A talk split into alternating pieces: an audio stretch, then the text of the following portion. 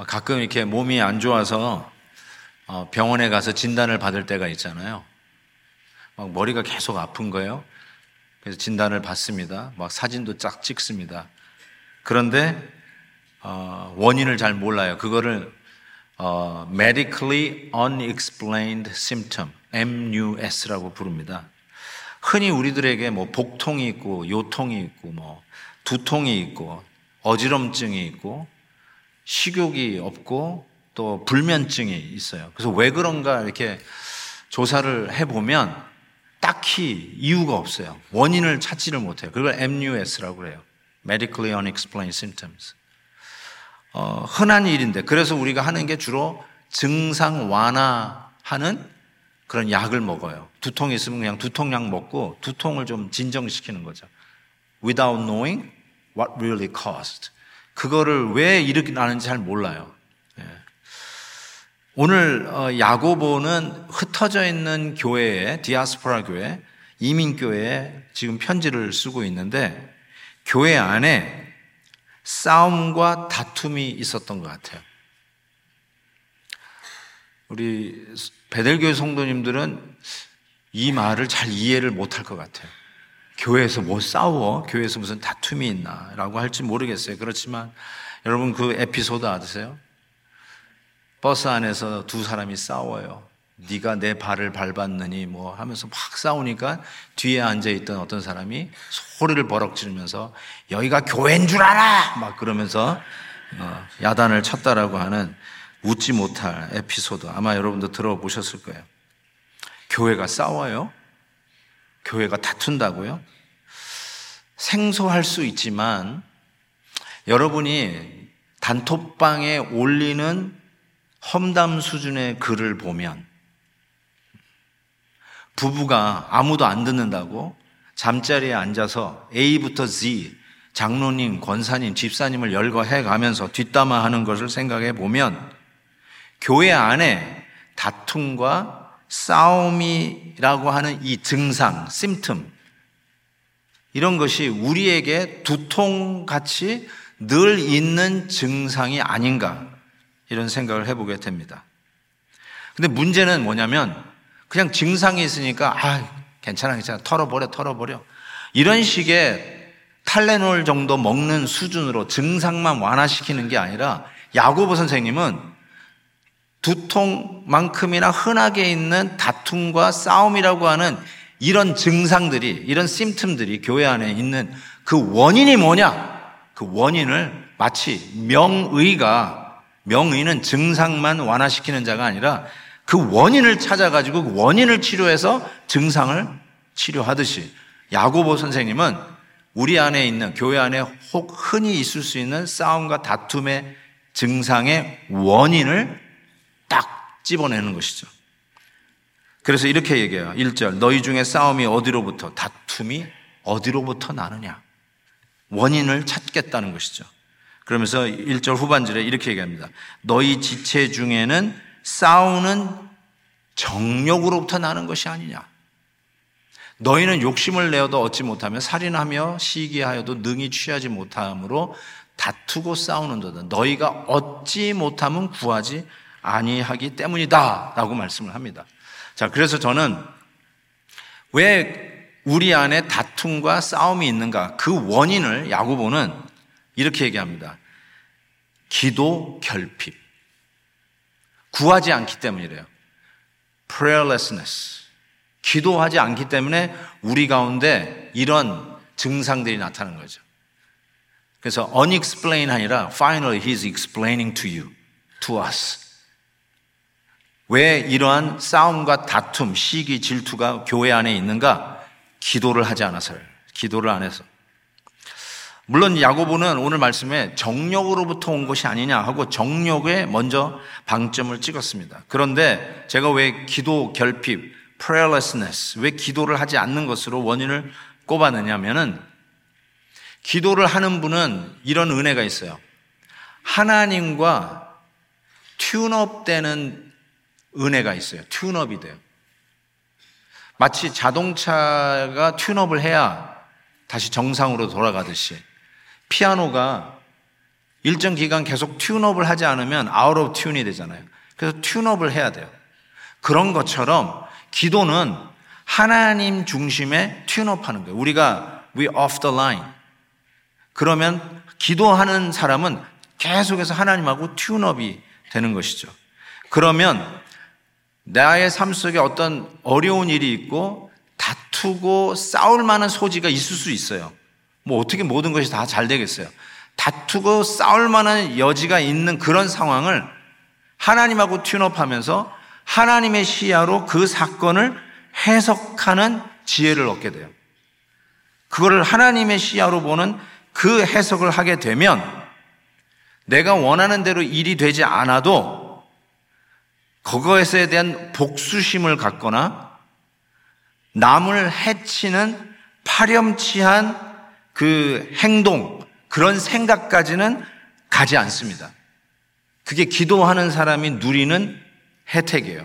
기도하면서 하나님에게 자꾸 튠업이 되면 일이 내 마음대로 되지 않아도 하나님의 시야로 해석하면서 복수심이나 그 일의 원인 제공자라고 스스로 생각하는 그 누구를 해치거나 복수하거나 하는 이런 비인간적이고 파렴치한 생각을 하지 않게 된다는 거예요. 그거를 절제하게 된다는 거죠.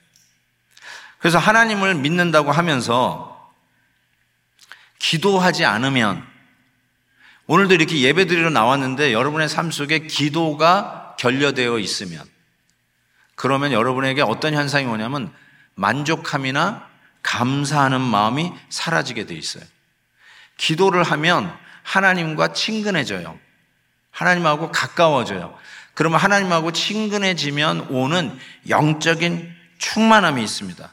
그러니까 기도하지 않으면 이 충만함이 사라지고 충만함이 사라지면 감사가 사라집니다. 이 크리스마스 시즌에 감사할 것이 얼마나 많이 있어요. 그런데 감사할 제목이 달 떠오르지 않고 감사할 사람이 떠오르지가 않아요. 그래서 크리스마스 카드를 누구에게 써서 감사한 마음을 표현할 생각조차도 못하는 사람이 돼버려요. 정말 이상한 사람으로 변해가는 것을 깨닫게 되는데 그게 어떻게 시작된 거냐? 기도 결핍, 기도 결려, prayerlessness. 기도를 하지 않는 데서부터 왔다라고 야고보는 그 원인을 정확하게 이야기하고 있죠. 그런데 혹자는 이렇게 얘기할 수도 있어요. 목사님, 저는 기도를 하는데요. 기도를 하는데도 여전히 부글부글 싸우는 이 다투고 싶은 마음이 생기는데요. What's wrong with me? 그럼 뭐가 잘못된 거예요? 이렇게 혹시 물어보실 분이 계실까봐 야고보는 이렇게 얘기합니다. 어, 3절에 보니까 구하여도 받지 못함은 정욕으로 쓰려고 잘못 구하기 때문이라. 기도했다고요? 근데 잘못 구한 거죠. 저는 이걸 잘못 구한 걸 뭐라고 표현하냐면 어, 오염된 기도 이렇게 표현하고 싶어요. polluted prayer. 오염됐어요. 기도가 오염될 수 있어요. 여러분이 속지 말아야 될 것은 기도한다고 다 거룩하고 다 경건한 건 아닌 것 같아요. 그 대표적인 인물이 바리새인입니다. 바리새인은 경건한 척하기 위해서 기도했어요. pretend to be holy by having a behavior of prayer. 그게 바리새인이었어요. 그런 모습이 우리에게도 있을 수 있어요. 오염되셨어요. You are contaminated. You are stained. 자기 과시, 자기를 드러내기 위한 것. 저는 기도하는 사람들을 어, 유심히 봅니다. 새벽 기도에 나오는 분들을 저는 거의 알아요. 뭐한분 한 분 이름까지는 다 모르도 제가 거의 다 압니다. 안 나왔다가 나오면은 저에게 바로 보고가 들어옵니다. 그리고 나왔는데 안 나오신 분도 보고가 들어와요. 왜 안 하세요? 기도 열심히 하시다가 왜 안 나오세요? 여쭤보고 싶어요. 기도 응답이 됐다고요? 아닐걸요? 진짜 기도하는 사람은 꾸준히 기도하죠. 하다가 하지 않는 거는 바로 이 polluted prayer의 오염된 기도에 있을 수 있는 확률이 아주 큽니다. 자기의 경건을 나타내는 거죠. 그게 바로 잘못 구하는 기도, 잘못 구하는 기도도 있다는 것을 야고보 선생님은 딱 지적하고 있는 것이죠. 저는 그 예가 성경에도 나오는데 저는 그것이 가인의 예라고 생각이 듭니다. 창세기 4장을 보시면 제가 이렇게 여러분에게 소개하고 싶어요. 여호와께서 아벨과 그의 재물, 재물을 제가 기도, 저 가로는 제가 해석한 거예요. 재물을, sacrifice를 우리가 기도도 하나의 재물이거든요. 아벨의 기도는 하나님이 받으셨어요. 그런데 가인과 가인의 기도는 받지 아니하셨어요. 그래서 가인이 몹시 분한 거예요. 기도는 했는데 기도를 받지 않으셨어요. 그랬더니 가인이 어떻게 행동하냐?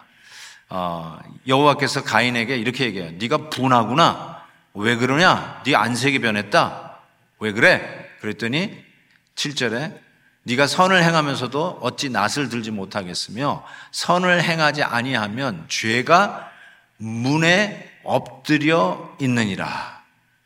네가 죄를 아, 죄가 너를 원하나 너는 죄를 다스리라. 이렇게 하나님 말씀하셨거든요.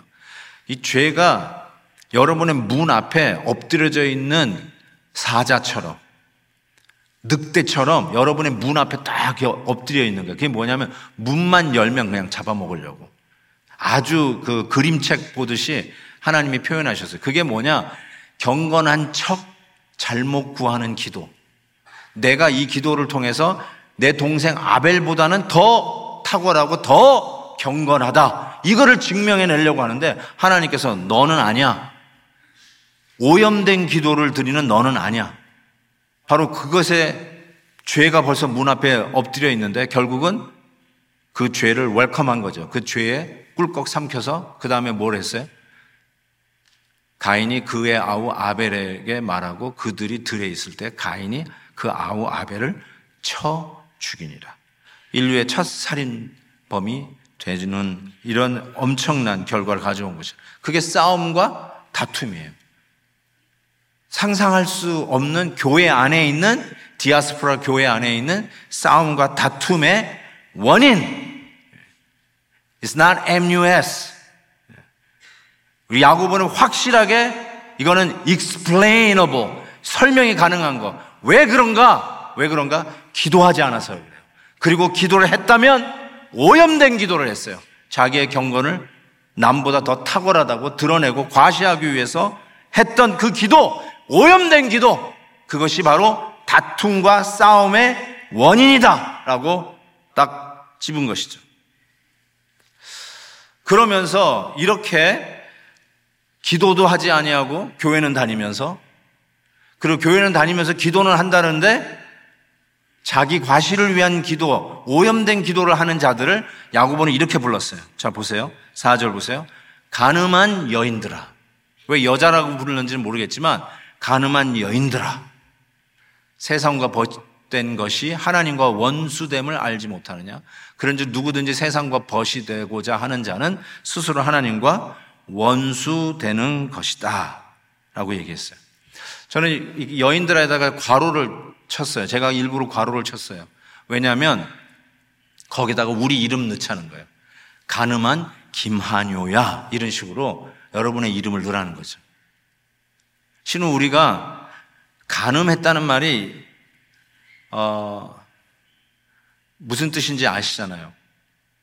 이거는 교회 밖에 있는 사람을 두고 하는 말이 아니에요. 교회 밖에 있는 사람이요. 자기 마음대로 살고 남 험담이나 하고 싸우고 치고 받고 하는 거, 그걸 가지고 이 가늠하는 사람 그러지 않습니다. 교회 안에 있는 사람, 우리 안에 들어왔는데 우리끼리 싸워, 우리끼리 험담해, 혀가 지옥의 문을 여는 통로야. 그런 얘기하면서 수레바퀴를 태워. 수레바퀴가 무슨 뜻이면 삶의 근거예요. 예. 우리 회사의 수레바퀴를 태우고 교회의 수레바퀴를 태우는 이 혀. 그런 자를 뭐라고 한다고요? 가늠한 자라고 그래요.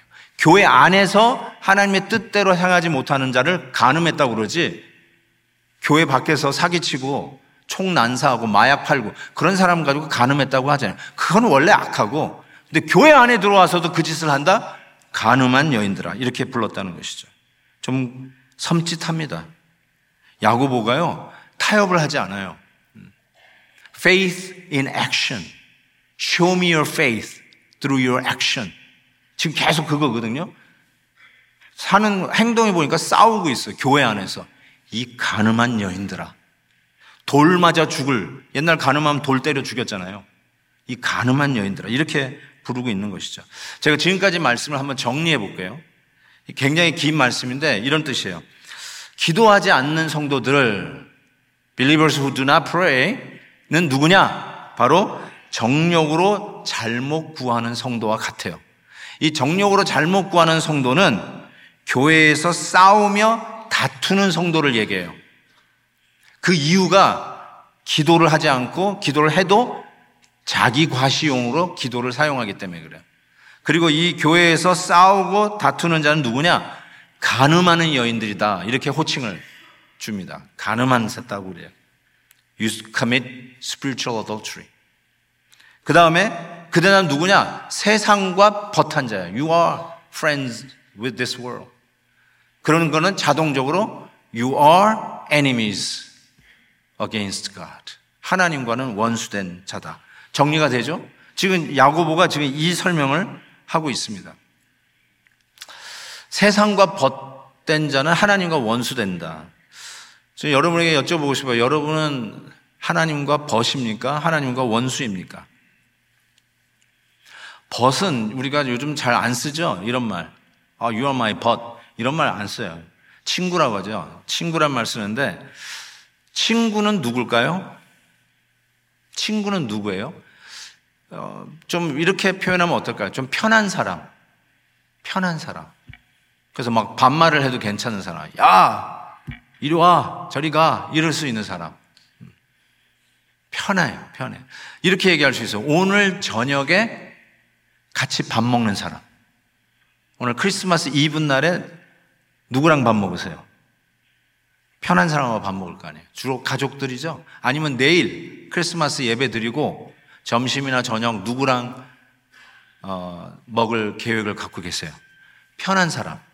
Usually your family. 그렇죠? 우리 가족들하고 편한 사람하고 어, 밥을 먹을 거예요. 자, 그러면 여러분이 지금 같이 밥 먹고 약속되어 있는 그 편한 사람이 누구예요? 그게 세상이면 여러분은 세상과 벗이에요. 근데 하나님이면 하나님과 벗이에요. 누구랑 편하게 식사를 하실 계획인가요? 그 자리에 모여서 뭘 그렇게 편하게 이야기하실 건가요? 음담패설이나 하고, 험담이나 하고, 교회 욕이나 하고, 목회자 욕이나 하고, 그게 편하세요? 막 그냥 담배나 줄담배 피고, 이술 저술 뒤 마시면서 취해가지고 절제되지 않은 혀를 막 얘기하는 그런 친구들하고 밥 먹을 계획을 갖고 계세요? 여러분 그게 야곱은 뭐라고요? 세상과 벗된 자예요. 그거는 자동적으로 하나님과 원수된 자라는 것이죠. 그걸 뭐라고 부른다고요? You are committing adultery. 가늠한 자라는 거예요. 교인이 그러면 가늠한 자예요, 그게. 세상이 그러면 그렇다 치는데 교인이 그러면 예수 믿는 사람이 그러면 가늠한 자다. 이렇게 이야기하는 것이죠. 어, 진짜 이, 어, 술, 담배 막 하시지 마세요. 네, 술, 담배 하지 마세요. 그, 일부 예배 끝났더니 한 장로님이 저에게 오시더니 자기는 어렸을 때 담배 밭을 해서 담배를 키웠대요. 그러면서 이렇게 얘기하더라고요. 자기 집안은 담배를 피는 사람이 없대요. 왜냐하면 담배를 재배하다 보니까 담배가 얼마나 해독한, 이, 이 독한 건지를 안돼요. 어떻게 독한데요? 그랬더니 담배 그 잎을 이렇게 다 따가지고 이렇게 말린 후에는 이 아궁에다 불을 해가지고 이거를 찐대요. 그러면 그 담배 그 입을 찌면 그 노스, 노르스름하게 된 거는 이제 담배를 만드는 대로 가고 약간 좀 얼룩 있는 건 자른대요. 이렇게 상품 가치가 떨어지니 근데 그거를 이렇게 썰어가지고 옛날에 다 재래시 화장실이니까 재래시 화장실에다가 딱 뿌리잖아요. 그러면 그 안에 있는 구데기가 다 죽는데요. 그러니까 이게 얼마나 독하냐는 거예요. 그리고 자기는 그거 봤대요. 그러니까 담배 연기 들어가면 아 몸에 있는 구데기를 다 죽여서 먹나? 자식은 그 정도로 약해. 그러니까 이게 담배가 얼마나 못된 거예요. 이 자기 몸을 다 죽이는 걸 모르고 이렇게 담배들을 피시는 거예요. 오늘 크리스마스 날 다 담배를 끊는 역사가 있기를 주의 이름으로 축원합니다. 예. 진짜로 그래요. 예. 어쨌든 여러분 음, 누가 편하세요? 이 얼바인은 담배를 못 피게 돼 있어요. 여러분 걸어, 가도 담배를 피시면 안 돼요. 경찰이 잡아요. 예, 얼마나 좋은 동네에서 사는 겁니까, 여러분? 진짜로 그래서 이렇게 담배 냄새 나면요. 어, 막 역겨워가지고요. 걷는 것도 막 숨을 이렇게 쉬지 못할 정도로 얼마나 독합니까? 그러니까 누가 피면 그냥 신고하면 경찰이 데려가요. 예. 그러니까 제발 좀 어, 담배를 함부로 피지 않았으면 참 좋겠다는 생각이 듭니다. 어쨌든 우리들에게 담배 피는 그런 사람이 내 친구인가? 그냥 술 벌컥벌컥 들이마시면서 얼큰하게 취해가지고 이 말 저말 막말하는 그런 사람이 여러분의 친구인가? 아니면 경건한 자, 예배를 드리는 자, 하나님을 사랑하는 자, 만나면 격려하고 참 연약한 자를 도와주고 하나님이 원하는 일들을 하기 위해서 가슴이 뜨거워지는 자, 그런 사람들과 친구가 되어서 진정 하나님의 친구 된 자인가? 한번 여러분 스스로를 돌아볼 수 있기를 바라요. 많은 경우에 우리도 수많은 실수와 넘어짐 속에서 야, 내가 영적 가늠한 자가 맞구나라는 생각을 아마 하실 겁니다. 자, 그러면 야고보는 우리를 향해서 너는 이 세상에 가늠한 여인들하고 똑같다라고 정죄를 하고 끝난 것이냐? 아니에요. 야고보는 그러한 영적 가늠한 자를 어떻게 회복시킬 수 있느냐?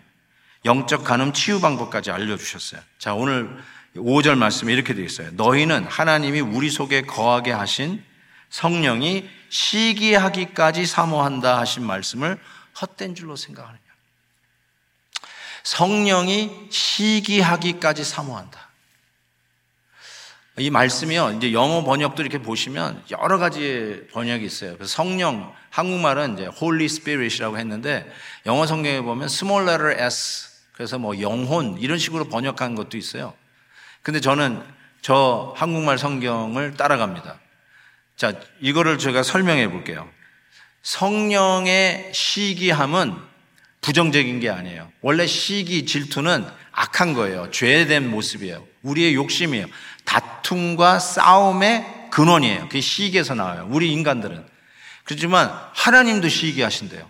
근데 우리 안에 있는 성령 이렇게 얘기하는데 예수님께서 승천하시면서 우리에게 보혜사를 약속하셨어요. 보혜사는 성령의 또 다른 이름이에요. 성령님이 우리 안에 내재하십니다. Holy Spirit dwells in us. 우리 안에 거하는 이 성령이 He gets jealous of us. He gets jealous. 우리를 질투하신대요. 우리를 시기 하신대요. What does that mean? 성령이 왜 우리를 시기 하실까? 심지어는 저는 이 시기, 성령이 시기하는 말이 로마서 8장에 성령의 탄식하고 연결이 된다고 생각해요. 이와 같이 성령도 우리 연약함을 도우시나니 우리는 마땅히 기도할 바를 알지 못하나 오직 성령이 말할 수 없는 탄식으로 우리를 위하여 친히 간 거예요. 우리 안에 계시는 성령께서 우리를 탄식함으로 기도해 주신대요. 이 탄식이라는 말이 이런 거예요. 우리의 몸이 하나님의 성전이잖아요. 하나님이 계시니까 it's a holy temple인데 몸을 막 쓰는 거예요. 아까도 얘기한 것 같이 자꾸 이 굴뚝으로 내 몸을 만드는 거예요. 예? 줄담배를 피면서 그때 성령께서 탄식한다는 거죠. 탄식. 아유, 주님의 몸 된 이, 이 몸을 예수님의 몸이라고 부르는 우리의 몸을 어떻게 이렇게 함부로 쓰냐. 그러면서 탄식하는 거예요. 그러면서 그렇게 쓰면 안 되는데 건강을 잘 지켜야 되는데 그렇게 막 알코올을 들이부으면 안 되는데 그러면서 안타까워 하시는 거예요. 그게 젤러스예요. 몸을 그렇게 쓰면 안 돼. 예. 그렇게 몸을 함부로 놀리면 안 돼. 건강을 지켜야지. 그러면서 성령께서 시기하시고 젤러스 하시고 탄식하신다는 거예요. 우리 애들이요, 음, 한번 생각해 보세요. 마약을 한다고 한번 생각해 보세요. 부모님이 어떻게 할까요? 탄식하는 거예요. 야, 그거 먹으면 안 돼. 너 그게 얼마나 몸에 해로운 줄 아니? 이런 말을 하잖아요. 자녀들의 안녕을 생각하고. 자녀들이 예를 들어서 줄담배 한다고 그래요. 다 커서 이제 말릴 수도 없어요. 그런 말을 하시지만 그래도 아시잖아요. 탄식하잖아요. 아유, 제가 이렇게 몸을 함부로 하면 안 되는데 탄식하시잖아요. 정확하게 그런 것처럼 우리 하나님께서 우리 안에 거하시는 성령께서 우리가 하나님이 기뻐하지 않는 일, 우리 몸을 망가뜨리는 일, 죄된 일을 하면 시기하신다는 거예요. 그러면 안 되는데 하고 탄식하신다는 거예요. 성경에 호세아서가 참 호세아는 선지자예요. 이 선지자가 하나님으로부터 특별한 명령을 받아요. 그게 뭐냐면 음란한 아내 고매를 버리지 말고 끝까지 계속 챙기라는 거예요. 집에 왔는데 아내가 안 보여. Honey, where are you? 봤더니 딴 남자한테 가 있어요. 그런데 이 호세아 선자는 그 음란한 자기 아내를 찾아가서 다시 집으로 데려와요. 그리고 다시 예쁘게 단장해주고 밥 먹여주고 옷 입혀주고 그리고 또 일 갔다 왔더니 허니 했더니 또 없어. 어디 갔나 했더니 또 딴 남자한테 또 갔네. 그리고 또 가서 또 데리고 와. 그런데 또 그 다음날 봤더니 또 없어졌어. 또 룰룰랄라 또 딴 남자한테 또 갔어요. 3, 세번 끝! 이래야 되는데 가서 또 가서 데려오래요. 하나님. 호세 선지자에게 또 가서 데려오래요. 또 가서 데려오는 거예요. 왜 이런 이야기를, 왜 선지자 호세아는 무슨 운명, 인생, 운, 운명의 장난이라고 그러나? 왜 이런 명령을 받았을까요? 음. 얘기해 주시죠. 하나님이 우리를 향한 시기하시는 사랑, 거룩한 질투가 정확하게 이런 것이다. 우리가 가늠한 여인들이에요. 얼마나 교만한지 몰라요. 자기가 제일 잘났어. 기도하는 모습도 거룩한 척 하기 위해서 하는 바리새적인 모습이 내 안에 있어요. 그래서 일 터지기 전에는 기도를 안 해. 일이 터져야만 기도해. 일이 있어야 기도해. 그게 뭐예요? 영적 간음이죠. 하나님하고 친근하지가 않고 친하지가 않고 세상과 친한 나의 모습을 보는 것이죠.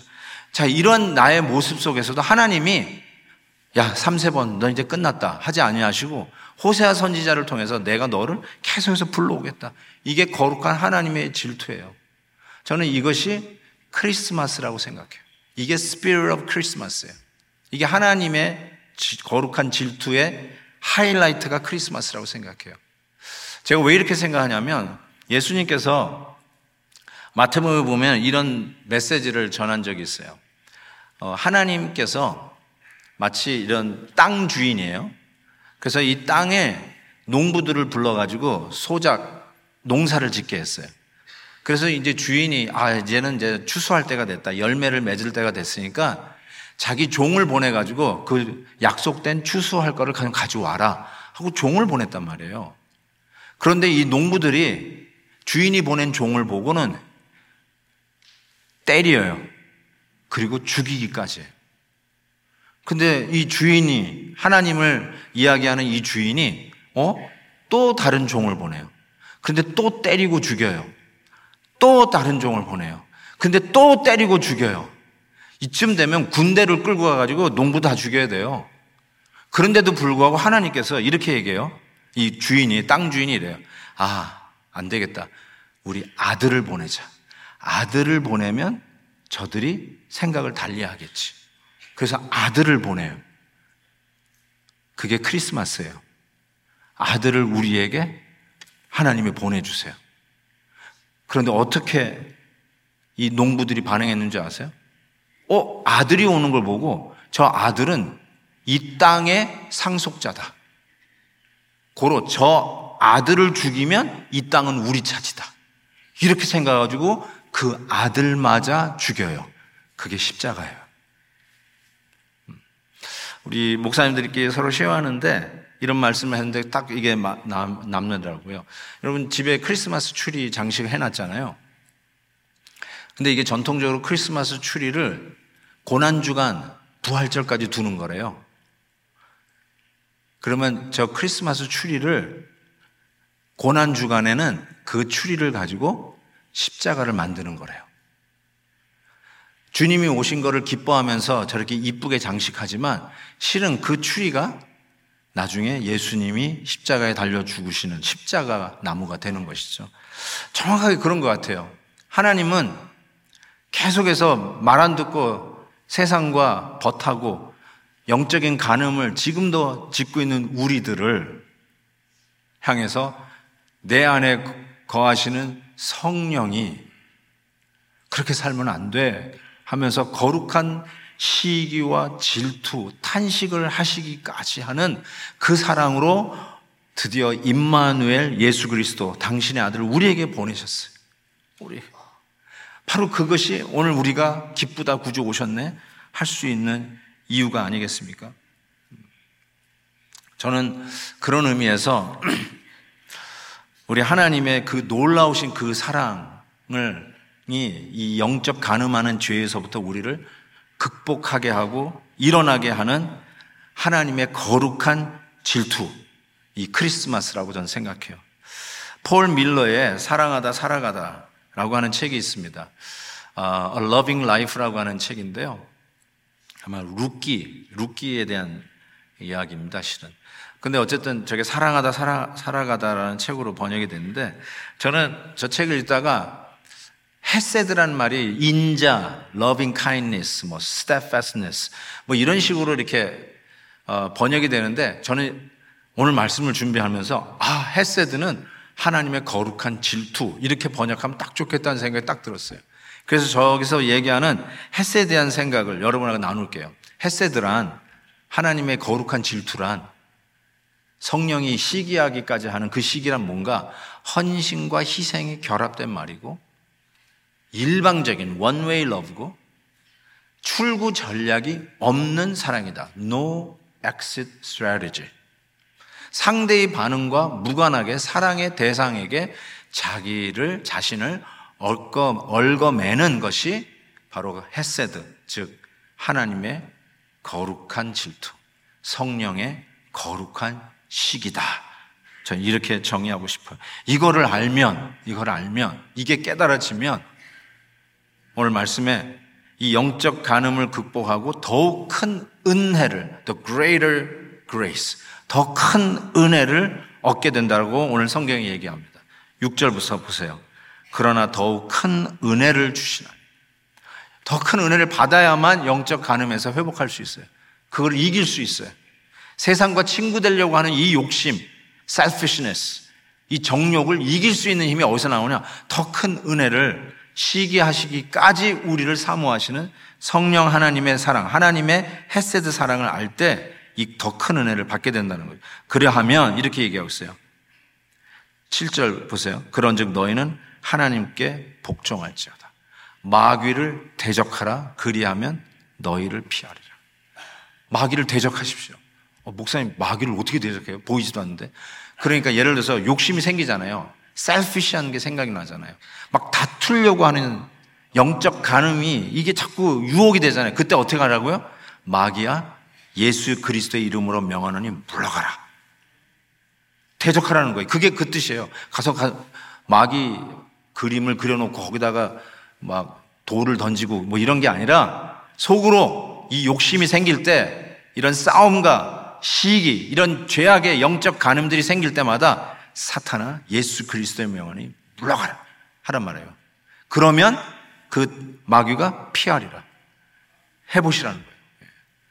근데 제 앞에서 말로 이렇게 하는 건 아니고요. 예, 목사님 앞에서 마귀야 물러가라 그러지 마시고 속으로 속으로 속으로 아, 내가 다툼이 있고 시기가 있고 막 왜 이런지 아 마귀가 날 건드리구나 속으로 하는 거예요. 예수 이름으로 명하노니 물러가라. 그래서 이렇게 제 앞에서 막 그런 게 생각나면 막 이러시면 돼요. 아, 그러면, 아, 마귀 쫓고 있구나. 제가 이렇게 생각할 테니까, 막 이렇게 하시라고. 하세요. 괜찮아요. 그러면 물러가요. 진짜 그 욕심이 물러가요. 네. 그리고 보세요. 8절, 하나님을 가까이 하라. 그러면 하나, 너희를 하나님이 가까이 하시리. 음. 친근해지라는 거. 하나님과 친근해져라. 죄인들아 손을 깨끗이 하라. 그리고 두 마음을 품은 자들아 마음을 성결하게 하라. 또 나왔어요. 성결. 우리 손자 이름이 또 나왔는데 성결이 뭐예요? 올린. 예수님에게 올린. 두 마음 갖지 말란 말이에요. 양다리 걸치지 말고 예수님에게 올린. 그게 성결이에요. 그래서 두 마음을 품지 마라. 성결하라. 예수님에게 올린하라. 슬퍼함에 애통함에 울지라도 너희 웃음을 애통으로 너희 즐거움을 근심으로 바꿀지어다 겸손하라는 뜻이에요. 주 앞에서 낮추라. 그리하면 주께서 너희를 높이시리라. 이게 영적 간음하는 이 시대를 향한 아, 해법이에요. 해법. 어떻게 이걸 극복하는가? 내 안에 계시는 성령 하나님께서 시기하시는 그 은혜를 기억하라. 그러면 더 큰 은혜를 받게 되고 더 큰 은혜는 내 안에 있는 이 싸움과 이, 이 다툼을 넉넉히 밀어내고 물리칠 수 있는 힘을 얻게 된다라는 것이죠. 그게 바로 크리스마스 스피릿이죠. 그게 예수님을 우리에게 보내신 하나님의 시기하시는 그 마음의 절정, 하이라이트가 이 크리스마스죠. 여러분에게 도전합니다. 싫어하는 사람이 있으세요? 그 사람만 보면 막 소화가 안 되고, 그냥 막 부글부글 끓고, 그런 분 계세요? 그럴 수 있죠. 뭐 우리가 뭐 완벽한 사람도 아닌데. 그런데 예수 믿는 사람으로 어떻게 하실 거예요? 예수 믿는 사람이 계속 그러고 사실 거예요? shame on you. 부끄러운 줄 아셔야죠. 예수 믿는 사람이 아직도 싸움과 그런 분노와 질투와 이 죄악의 시기를 가지고 그러고 그냥 사실 거예요? 그냥 이러고 살 거예요. 그래요? 그러면 마지막 순간에 하나님 앞에서 부끄럽지 않을까요? 마지막 어, 하나님 앞에 임종 예배를 드리는 성도의 그 고백이 저는 자꾸 떠올라요. 마지막 임종 예배를 드리는데 죽을 힘을 다해서 회개를 하더라고요. 죽을 힘을 다해서. 목사님에게 험담한 거 회개합니다. 험담한지 내가 어떻게 알아요? 자기가 고백하니까 알지. 그게 걸리나 봐요. 그게. 여러분 마지막 순간에 아직도 싸우고 아직도 다투는 그런 모습으로 그냥 가다가 천국 갈 거라고요? 천국 갈까요? 그러고 사실 거예요? 거기에 대한 어떤 가책도 없으십니까? 천국 가나 안 가나 상관 안 하는 그런 거 아니에요 혹시? 예수 믿는 사람이라면 그렇게 살면 안 되고 영적 가늠하면서 살면 안 되잖아요. 해결해야 될 거 아니에요. 어떻게 해결해야 되는지 오늘 말씀하셨잖아요. 나를 이 고멜과 같은 나를 끝까지 찾아오시고 악한 농부와 같은 나에게 또 종을 보내시고 종을 보내시고 심지어는 아들까지 보내신 게 크리스마스 아니에요. 나를 건져내시기 위한 그 은혜를 우리가 더 큰 은혜를 누린다면 우리가 하나님 앞에서 바로 설 수 있지 않을까요? 하나님이 기뻐하시는 진정한 크리스마스를 celebration 할 수 있지 않을까요? 이 큰 은혜가 수술 칼이 되어서 오늘 우리를 하나님이 수술해 주시기를 진심으로 바랍니다. 저는 이 수술을 겸손 수술이다. 이렇게 말씀드리고 싶어요. 이 수술을 받으면 겸손해집니다. 이 수술을 받으면 내 혀가 세우는 말을 하지 불태우는 지옥의 불을 바라는 말을 하지 않습니다.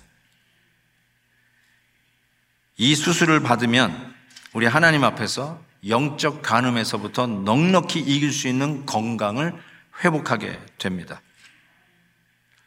하나님이 우리 안에 두신 성령 하나님, 성령 하나님의 시기라고 부르는 메스, 수술 칼로 영적 간음의 병을 앓고 누워있는 우리 수술대에서 하나님이 수술해 주셔서 진정 크리스마스를 celebration 할 수 있는 믿음의 자녀들로 거듭나 하나님의 영광 위해 사는 우리 모두가 되었으면 좋겠습니다. 아, 설교를 마무리하면서 한 가지 부탁을 드리고 싶은 것은 오늘의 주인공은 누굽니까? 예수 그리스도. 그러면 오늘 저녁 테이블에 혹은 내일 식사 테이블의 주인공은 누구십니까? 예수님이세요. Don't you want to invite him over to your dinner table? Of course. 예수님 초대하고 싶지 않으세요? Friend. 예수님이 버시면 예수님을 여러분의 식탁에 초대하고 싶지 않으세요? 전 맛있는 거 먹어도 예수님 생각나는데 예수님하고 나눠 먹고 싶어서. 제가 사과를 좋아하는데 사과 너무 맛있는 거 먹으면요. 예수님 생각이 나. 예수님이 이 사과는 못 먹어봤을 것 같아.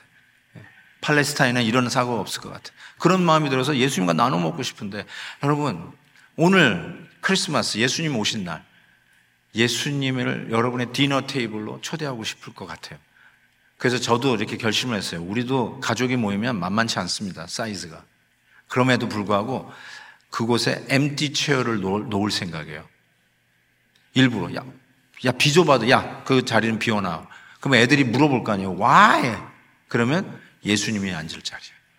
저 그렇게 하려고 그래요. 음. 그래서 우리 아이들에게 아 참 이 크리스마스의 주인공 참 예수님이지. 아, 예수님을 우리 가정에 모셔야지. 그러면서 우리 아이들에게 진정한 교육이 될 것 같아요. 그 예수님이 우리 디너 테이블에 와 앉아 계시다면 사랑하는 우리 배달 성도 여러분, 그 자리에서 싸울까요? 그 자리에서 다툴까요? 그 자리에서 그 자리에 없는 사람을 험담할까요? 아니죠. 이 시대의 주인공, 우리를 구원하실 그 예수님, 여러분을 끝까지 참아내시고 오늘도 여러분을 영접해드리며 여러분의 디너 테이블에 초대받기를 원하시는 그 예수님, 겸손 수술 받으시고 영적 간음에서 회복되시고 우리 주님과 friend 벗이 되시는 놀라운 은혜가 있기를 주의 이름으로 축복합니다. 우리 한번 이 찬송 부를까요? 그 크신 하나님의 사랑. 우리 1절 부르면서 정말 친구 되신 우리 주님을 여러분의 디너 테이블에 꼭 이번 크리스마스 만찬 테이블에 우리 예수님을 초대해서 우리 가족들과 정말 여러분이 편안하는 믿음의 친구들과 함께 식사하는 자리에 우리 예수님을 모실 수 있기를 진심으로 바랍니다. 그 크신 하나님의 사랑, 그 크신 하나님의 사랑, 말로 다 형용 못하네, 저 높고 높은 별을 넘어 이 낮고 낮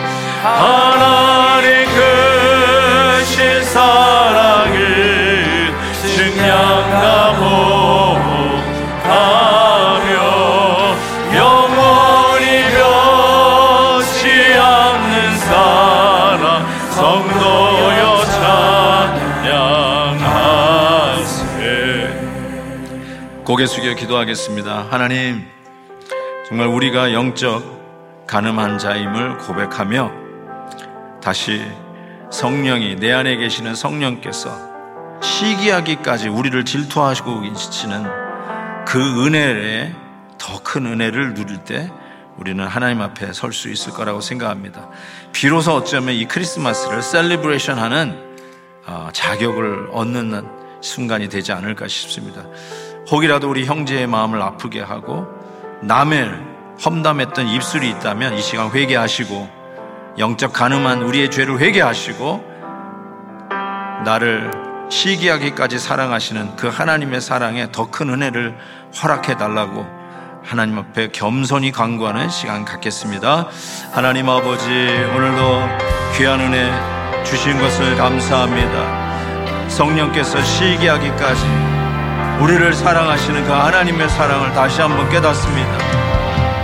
불충하고 죄 짓고 세상을 버타여 살아가는 우리들을 끝까지 참아내시고 보내시고 당신의 종들 선지자들을 보내시되 당신의 아들까지 보내시기까지 우리를 품으시고 용서하시고 다시 세우시는 그 하나님의 사랑을 받았사오니 더 큰 은혜를 누리고 하나님 앞에 설 수 있는 저희들 되게 하여 주옵소서 예수 그리스도의 이름으로 기도하옵나이다. 아멘, 아멘.